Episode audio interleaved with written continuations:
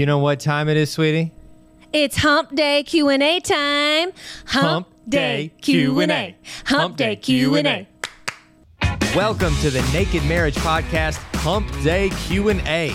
We love answering your questions, so every Wednesday we're dropping a special podcast episode focused on one of your questions. You can submit your own marriage-related question online at nakedmarriagepodcast.com or by sending us a message on Instagram at Dave and Ashley Willis. We've got a great question today, so let's dive in. So today says this Hey, I have a question regarding sex. I know that you've said plenty of times that we are pretty free and liberated in our boundaries with sex and marriage, but I haven't heard, I could have missed it though, any comments about using toys in the bedroom or getting kinkier to using cuffs, etc. What are your thoughts on toys in the bedroom and using things like handcuffs and straps, etc.? Thank you for your time you know, I'm glad he he gave some specifics because when he said toys in the bedroom, we have a lot of toys in our bedroom, but they're usually like Legos that were left on the ground.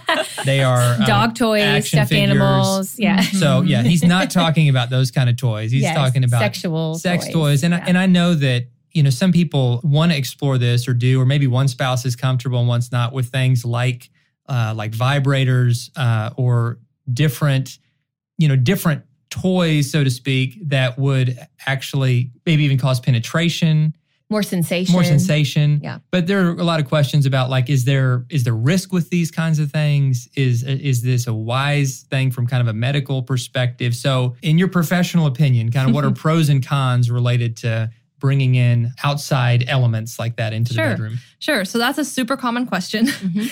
I always like to say if you're having pain with penetration from your husband, Mhm. let's skip the toys for now unless it's a non-penetrating toy. Right. You know, cuz there's there's some toys that that will penetrate, there's some that won't. I would say stay away from the penetrating toys until we've addressed the pain issue Right. from your pelvic floor. Once that's gone, if you're like, I just want, let's just try something. My husband and I, we just, what's this? Cool, let's try this. Right. Go for it. As long as it doesn't cause you pain in the moment, or as long as, you know, one person is kind of eh, iffy about it, if you're Right. both on board and you're pain free, go for it. And there is no medical reason why you can't as long as it's clean.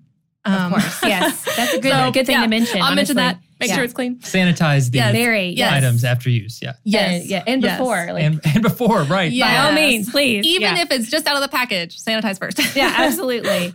No, I love that. And I think too, we just want to mention, like we always do on this podcast, you know, when it comes to actual toys that the two of you are enjoying together, handcuffs or the penetrating toys, if you're not having uh, pain, that's fine. But when it comes to to what God has called us to in marriage, we shouldn't bring anything, any person Mhm. inside our bedroom, whether they're there physically or virtually in something like pornography. Mhm. But when it comes to toys, like you said, I mean, it's it's really both being on the same page, Absolutely. not causing you anxiety, Mhm. uh, you know, because because if it freaks you out or just kind of makes you feel weird or scared, it's going to kill your libido. Mhm. So you know, you both have to be on the same page in that. Yeah, the bedroom needs to be the safest place on earth for both of you, something we always say. So don't shame each other. You know, if one spouse wants to be more adventurous and try new things, don't shame that spouse by making it making them feel like they're they're dirty for wanting to be more exploratory or adventurous. But also Right. don't shame the spouse that's more reserved and is uncomfortable with trying some of those new things. Again, this is just another opportunity to communicate, to show mutual respect, and to make sure that the marriage bed is the safest place on earth for you both and a place where you both can experience a lot of pleasure but not undue pressure. And so you've got to find that, that balance in your marriage. Thank you all so much for listening to today's episode of Hump Day Q&A. We love getting your questions and we want to answer your question.